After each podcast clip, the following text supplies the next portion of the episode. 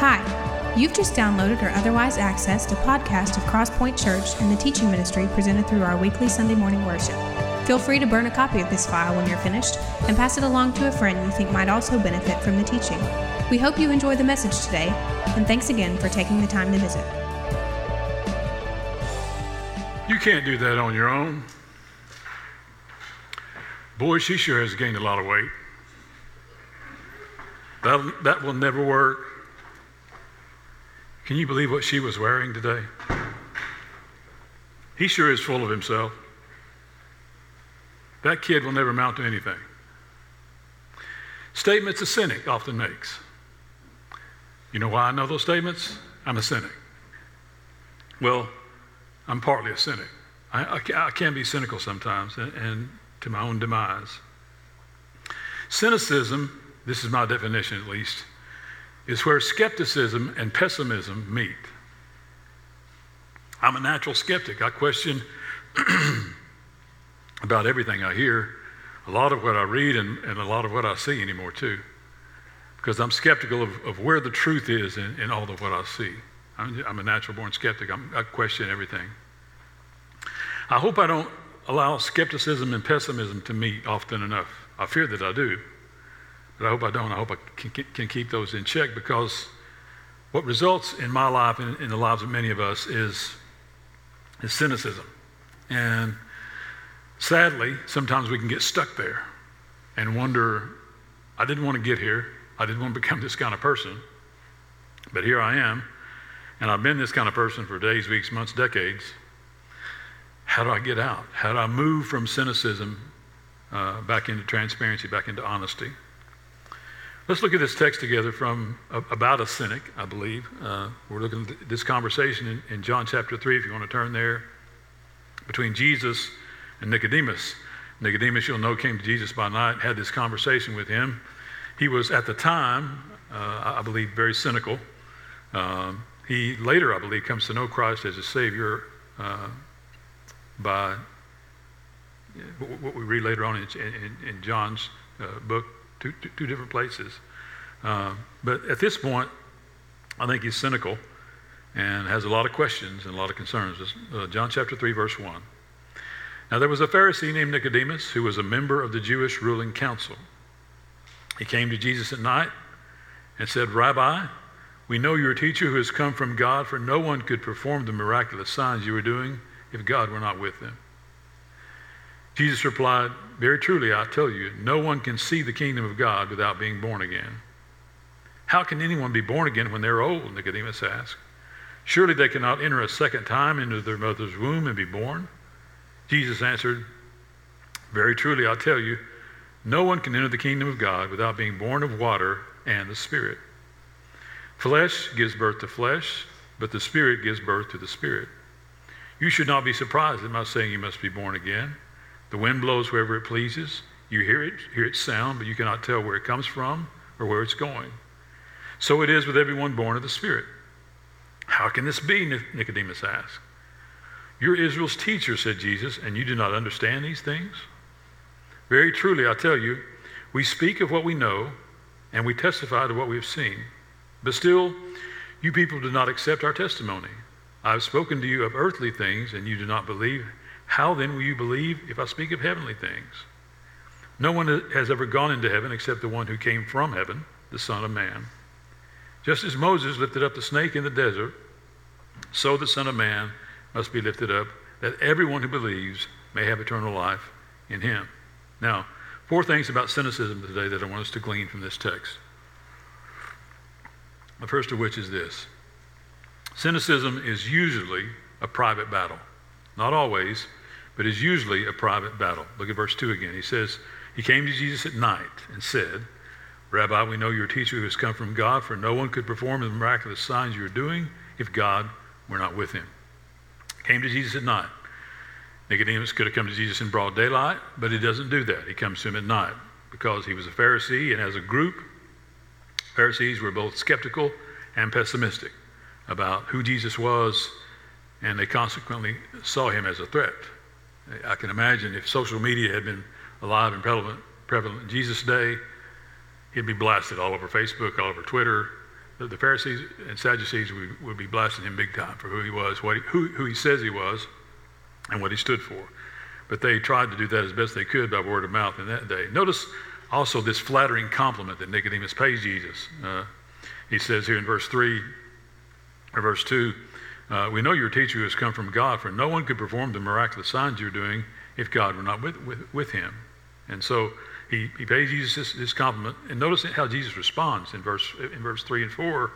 Uh, or Jesus replies, verse 3 Very truly, I tell you, no one can see the kingdom of God without being born again. So, why didn't Jesus acknowledge his compliment? Doesn't he? It's just, why didn't Jesus stop and, and acknowledge his compliment, you think? Well, I would submit to you this because he was fully God and fully man. As fully man, he was having a, personal, face to face, flesh to flesh conversation with Nicodemus. As fully God, he saw into Nicodemus' heart and saw the motives Nicodemus had to see that it was false flattery. It wasn't sincere. He saw, saw the heart, heart of Nicodemus and goes to the heart of the matter to say, You must be born again, Nicodemus.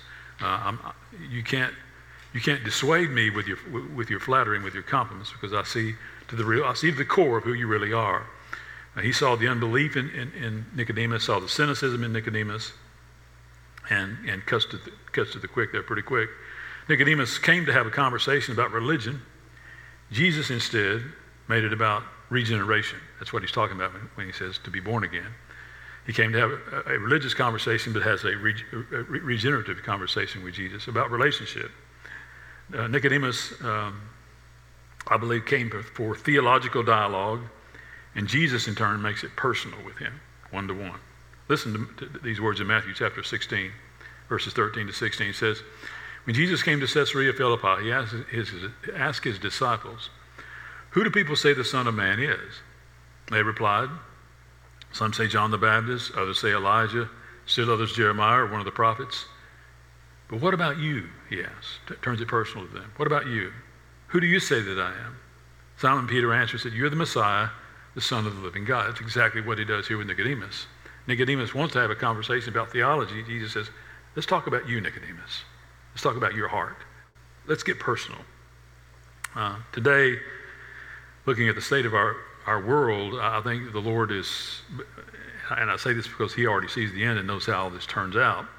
I think, I think looking at the state of our world, he's more interested in not the state of this world, but the state of you and I, the state of your heart, the state of my heart more than, more than he is the state of our culture because, as I said, he already sees and knows how this turns out in the end, as it, as it is already. Cynicism is usually a private battle. Secondly, cynicism will eventually reveal itself. It'll eventually reveal itself. Look at verse 4. How can anyone be born when they're old? Nicodemus asked. Surely they cannot enter a second time into, into, into their mother's womb and be born. How can anyone be born when they're old? Uh, well, Noticing the exclamation point at, at, at, at, the end of the next sentence, Nicodemus is saying this in a, in, in a gestural form, meaning, come on. really? I mean, rebirth, be born again? Are you serious? Are you joking with me? That, that's that's kind of how Nicodem, the, the, gist of Nicodemus' response in verse, in verse 4. Uh, he, he, in essence, found this laughable and wants to point it out that he, that he sees it that way. Now, we need to understand Nicodemus was an educated man. He, like Paul, was taught by Gamaliel, the, the chief uh, teacher of, of, Jewish history and Jewish law that, in, in, in, that day and time. He was also a member of the Sanhedrin. The Sanhedrin was probably the closest thing in the Jewish context that we would, you and I could call as, would refer to as a Supreme Court today. It was a, it was a governing body of, of both Sadducees and Pharisees that would uh, take, take on legal matters and religious matters in that day uh, that, that could not be handled in a, in a, in a lower setting. Uh, but as, as a member of the Sanhedrin, we know Nicodemus was a, an extremely educated man, and he wants, wants Jesus to know this to say, listen, I'm not a fool. I know you can't be born again when, when I'm an old man. I mean, come on, let's talk about something that's relevant. So he, he points it out today because he's an academic. And academia is still doing that today.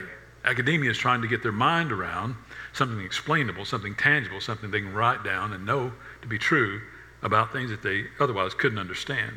Uh, they're still doing that today in terms of They're looking for a way to give you a platform, yet if they disagree with your platform or can't explain it scientifically, you're canceled in our culture anymore.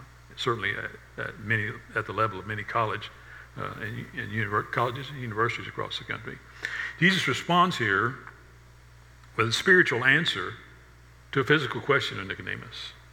Uh, he, he, he, responds here by saying, uh, Nicodemus, this isn't about going back into, into your mother's womb. This is about regeneration. It's about changing your heart, changing your life, changing your attitude, changing your motives, changing things you want, changing your worldview. Uh, it's he, just again, as I say, turns this spiritual instead of cultural. What's the lesson in that today? It's this: in America, we'll talk more about this as we deal deal with uh, next next month teaching on wokeness and the American church. There is not a political answer to a spiritual problem. There has never been, there will never be a political answer to a spiritual problem. And we've got spiritual problems in this nation. We're looking to have, many of us are looking to have those, those spiritual problems answered in, in tangible, academic, physical ways. And they are purely spiritual. They, can't, they must be answered, answered in spiritual terms and in spiritual ways. We're a nation that's in moral decline, and we don't need, we don't need another group of religious cynics pointing at the problem. We need folks pointing at the solution. Uh, this world needs Christ followers pointing, you and I, like you and I, pointing to the solution. And the solution isn't more church. It isn't even more scripture. And I love both of those things. The solution to our problem is Jesus himself. What have you done with Jesus who is called the Christ? What, what do you believe about him? What do you know, know to be true about him? And our, our those in academia and, and Nicodemus here, as an academic, didn't want to deal in truth. He wanted to deal in, in theology and something he can get, get his mind around, something he, he had been trained to understand. That's what he was trying to, to, to do, and, and, it's exactly what our, what our world is trying to see today, because cynicism will eventually reveal itself. It's usually a private battle, will eventually reveal itself. Thirdly, cynicism needs to see it to believe it. It needs to see it to believe it. Look at verse 9. How can this be? Nicodemus asks. Are, are you serious? How can, how can a person be born? How can a person re enter the womb, be born again?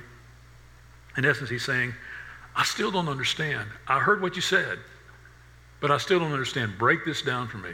Break this down in tangible terms that I can, I can write down, I can see, I can put on paper, take back to the Pharisees to say, Here, here's who this guy really is and what he really believes. He couldn't get his mind beyond the literary, beyond the tangible, beyond the, the memorizable, beyond what he could see, as I say, get his mind around. The Pharisees naturally had heard heard the stories of Jesus' teaching. They had heard the stories of Jesus' miracles already. His, his ministry was very young at this point and early on. But they had already heard the stories of, of, his, of his miracles. Nicodemus had heard those as well. And as I say, was wanting an explanation. Who are you really about? Who are you? What are you, are you really about? In ways that I can write down and take back to these guys to say, this is who he really is. And Jesus says, basically says, I'm not getting in your box. I'll never fit in your box. Don't try and put me there. Don't try and keep me there. And many of us today in church after church after church are trying to box him up into Sunday or box him up into a health problem or box him up into a marital problem or box him up into a financial problem. And until I have those problems, you just stay in your box. I can do life okay over here. I'll get you out of the box when I need you. I'll put you back in the box when I don't. And he's saying to Nicodemus, I don't fit in your box or anybody else's box. I don't fit in the Pharisees' box. I, I don't even fit in the Jewish box. and I'm a Jew of Jews. I don't fit in your world. I don't fit. Don't, don't try and make me, force me into that. That's not who I am. Uh, he was looking for tangible, uh, Nicodemus was, tangible ways to explain this. And hear me this, this morning in, in this, if you hear nothing else. There are times and situations and things in life where there is only a one word explanation. And that one word explanation is God. There are times when healing occurs, when, when loss is, is redeemed, when, when, when the only explanation is God just showed up. And that's all I can say about that. you know, this was bleak and dire, and then God. This wasn't working, and then God. this was a failure, and then God. There, there are explanations and situations in life where, as I say, the only answer is God. Nicodemus couldn't see that and understand that because he was an academic looking for a tangible answer to a spiritual problem. Now, hear me say this as well. Apologetics are important, and apologetics have their place, but I don't believe this world is going to be, more, is going to be won or changed by the plea of an apologist. I think it's going to be won and changed by the story after story after story of life change in us. That's what's going to revolutionize our world and our culture and America. If it's going to be done, it's not going to be done uh, from an apologist like myself. It's going to be done in person after person, telling story after story of here's where I was and here's what God did. I was in the pit. He pulled me out of the pit. I was over here. God redeemed this and, and turned it into this. And those kind of stories, I believe, is what's going to change our culture. Not an apologist saying, here's, what, here's what's truth and here's what you got to believe. Now, there's, there's seasons for that and, and, and, times for that, and we're in it today. We're in the season where our culture deeply needs to hear truth. And the truth teller in me wants to tell the truth to everybody I see. But the louder story is what's God done in your life? What has he done to change you? Can he change me as well? Now, once that change starts to once there start to be hunger for change, then there's, then there's hunger for truth. But it's the story of change, I think, that's going to, that's going to change our culture, if anything is going to. It's, uh, there's, there's room for story after story to, for that to occur. In fact, there's, I know many of, the, of your stories in this room. There's, story, there's multiple stories in this room where God stepped in and brought about change, brought about life change. And, and, those are the kind of stories I'm talking about that need to be told to, to your friends, people you work with, family members that are apart from Christ that are, that are looking for is anything real? Can anything be trusted? And your story should tell them, yes, it is. Yes, there is. And I can tell you who it is. Those, those are the kinds of stories I'm talking about. Uh, it's, it is, it amazes me the things this culture moves toward to try and find something solid to believe in and answers to believe in. Uh, I, in my opinion, the most recent um, move toward a new, a new faith or a new religion is this, this idea of climate change. I think it's quickly becoming the new religion in our culture by, and not by most everyday Joes, but by, by many extremists. Because I think we have moved to where we're worshiping the earth instead of the one who spoke it into existence. And there's something deeply wrong with that picture. Uh, is there climate change occurring. I, I, I don't care. To be honest with you, I don't. Uh, well, it's not that I don't care. That's not preeminent to me. What's preeminent to me is do you know Jesus? Do you know the, do you know the one who spoke all of this into existence by his very voice? Do you know him? Uh, there, there is, it's, it's deeply disturbing the things that we, we grab on, our culture grabs onto to have, have faith in or to believe in or, or, to, or to know to be true every time you, that you can trust it. And you and I know that to be the Lord. And they need to see that in your story and hear that in your story and in mine. Um, cynicism needs to see it to believe it. It'll eventually reveal itself, and it's usually a private battle. But finally, cynicism eventually has to believe in something. Cynicism eventually has to believe in something. Look at verse 12. He says, I have spoken to you of earthly things, and you, and you do not believe. How then will you believe if, I speak to you of heavenly things? I've spoken to you about earthly things. I, have given you earthly concepts, and you've not grasped those concepts. So how will you understand spiritual things if you can't get the, the, the, the very tangible things that I've shared with you? Uh, it's it's uh, this this discourse back and forth between between Nicodemus and, and Jesus is, is Jesus saying I can't explain to you something that has to be experienced.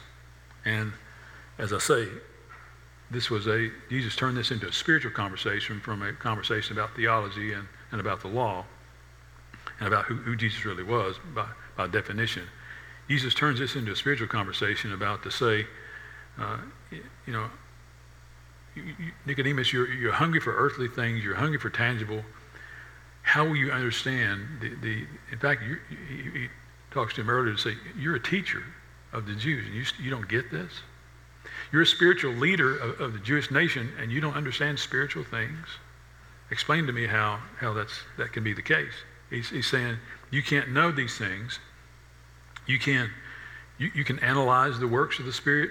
You can study the ways of the Spirit, but you can't understand the Spirit without experiencing the Spirit of God in you. And you and I can do that today. We can, we can hear story after story in someone's life. Here's what God's done in, in, in this marriage, in this family, with this addiction. With we can hear those kinds of stories, but unless we've experienced the Spirit in, in our hearts to resound and reverberate those things back to us, they're not stories, and we may in our heads believe them to be true.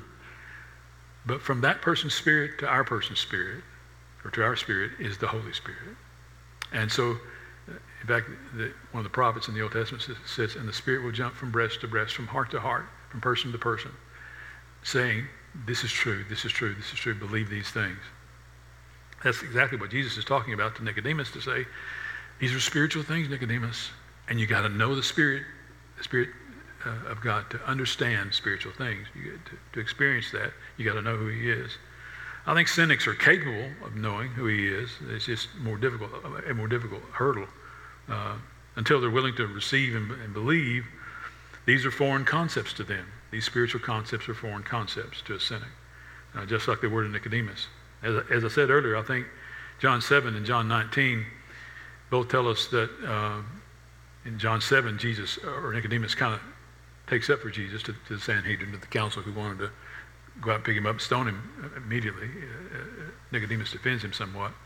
Then in, in chapter uh, 19, he, go, with, with Joseph of Arimathea, takes Jesus' body from the cross and puts it in the tomb, uh, publicly acknowledging, I think, at that point, his belief in who Jesus was. So I think, I think Nicodemus comes around, but it takes him a while to get beyond his cynicism, to get, to get beyond his skepticism, beyond his pessimism, uh, because he was, at this point, this conversation, I think, a cynic. So here's a question Can a believer be a cynic? as long as there's a devil, as long as there's a Satan, a believer can be a cynic because he's going to see to it that you are bombarded with, with things to question. He's going to see to it that you're, you're bombarded with, with questions about your Lord, about your faith, about, about the Scripture. He, he's going to, if he can, get you to doubt everything you believe in and be cynical about it. Why? Or how do I know that? Because he's, he deals with me in those, some, some of those same ways in attacking my heart, my belief systems. Where's your God, Tim? You told this, you counseled this person that God could redeem this situation. Why has he not done that? Why have you, why you, why have you given them your word of what God can do and he's not stepped up and done it yet? Where is he? Why, why can you not trust him as quickly as you thought he could trust him? I mean, he, he does that in my mind and in your mind. And, uh, and further evidence the fact that there is believers can be cynics is, is Thomas himself. Uh, followed Jesus around, was intimately involved in, in his teaching and in, in, in, watching and seeing the miracles, had an insider's view of who he was. And yet, you know the story in John 20 where Thomas says, Unless I see the scars, can put my hands in there, I'm not believing this crap. You guys are full of it. And so it tells us that, that yes, cynics can be believers. That's not the desired walk that God has for us, but we certainly can be there uh, this world, as I said, though, doesn't, doesn't need another cynical believer. There are plenty of those. What it needs is, and I, am going to close with this.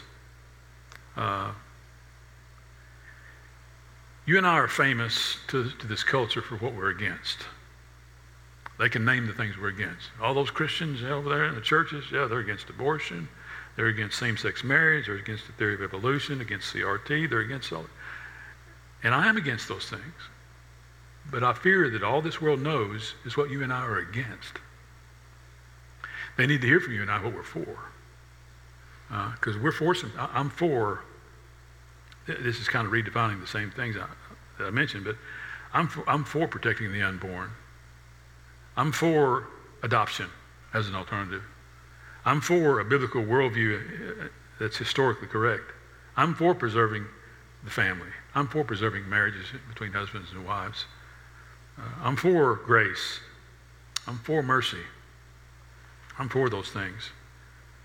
But I wonder if my world knows that I'm for those things, or do they just see and hear what I'm against? I wonder if they know the things that I'm for and that, that I believe in and that I want to apply and apply to their life and pour into them some, or if they just see me as as another, you're one of those that's against everything. And um, that, that mentality is, is a hard hurdle. It's a hard get for our culture to see and grasp onto. An easier hurdle, an easier mentality is I'm for protecting the unborn. I'm for grace. I'm for mercy because it's been applied to my life and I want to apply it to yours too. It's been given to me. I want it to come through me to you as well. These are things I'm for. Uh, there's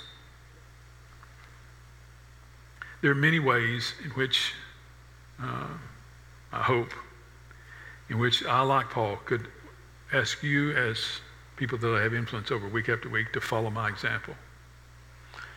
And, and there are several ways I would encourage you follow my example. But don't be as cynical as your pastor is.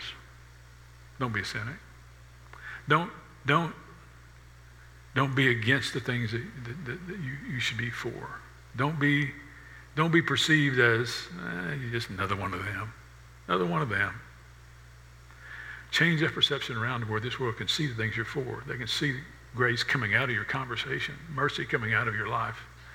Uh, the, the, fact that you know and love Jesus and know and love, and He wants to know and love them, uh, and, and, and that that is that occurs in, in sharing our story that eventually leads to the gospel story, and that eventually leads to their faith in Jesus. So, uh, be better than me. Be uh, be better than Thomas. Be better than Nicodemus. Be better than all of us and walk in the truth of who he is and become less cynical and more compassionate. Just as truthful, but loving at the same time. Seeing the things around us in our world, longing for things that can put his teeth into and sink, and sink his teeth into, and, and walking out in front of them. Sometimes the only explanation is God. Walking that out. We don't have to even say it. To just walking it out, the only explanation in this situation for me and this, how God's turned this, is God. That's the only explanation. Living out that truth will reach a cynic because it reached me. If God can use me this, to do this every week, He can use you. He can use you to do anything. He can use me to break this down every week to you with with the limited capacity that I have. He can use you to do whatever he wants you to do. You got to believe that. And be willing to walk in the truth of it. And not be so cynical about what I can't, what I'm not, what I'll never be. Because uh, he can change all of that. Let's pray. Father, in truth, we're nothing and you're everything. We have nothing to bring to the table, no assets, no value really on our own. But you're everything we need. And everything really our heart desires that sometimes our heart can't see the truth what we really need. And we need less of this world, less of its ways, less of its cynicism, and more Jesus. Help us not just to recognize that need today, but walk in the truth of it. To push, to push ourselves away from the things that uh, pull us into holes, get us in stuck places, and say, God, I need more you. Now, whether that truth comes from a, the story of a friend, whether it comes from a, a, passage of Scripture on a Sunday morning message, whether it comes from a song heading down the road from our our car radio, whatever, whatever the vehicle it takes to get our, get our attention, get our attention. Bring us to our knees. Get us to a place in this country where we cry out for Jesus again. Because you're the one we need desperately. You're the only hope for revival. And you want that to come by story after story after story of what you have done in the lives of the people in this room, in this city, and around this country. Help us to be willing enough, humble enough, but bold, bold enough to tell those stories. We'll thank you for the results of them because they're going to result in, in life change in people. Heavens are going to be different because of them, because you, you've given us opportunity and opened the door to tell them. But we've got to step through and tell the story of what other people are seeing. Grateful that cynics like Nicodemus can come around, cynics like me can come around. Move us beyond cynicism, though, into genuineness, into compassion, into mercy, into grace, into truth, but truth in the balance of love.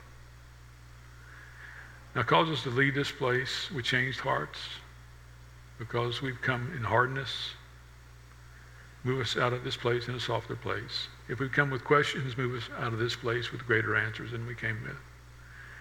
If we come with doubts, assure us with greater assurance than we came with.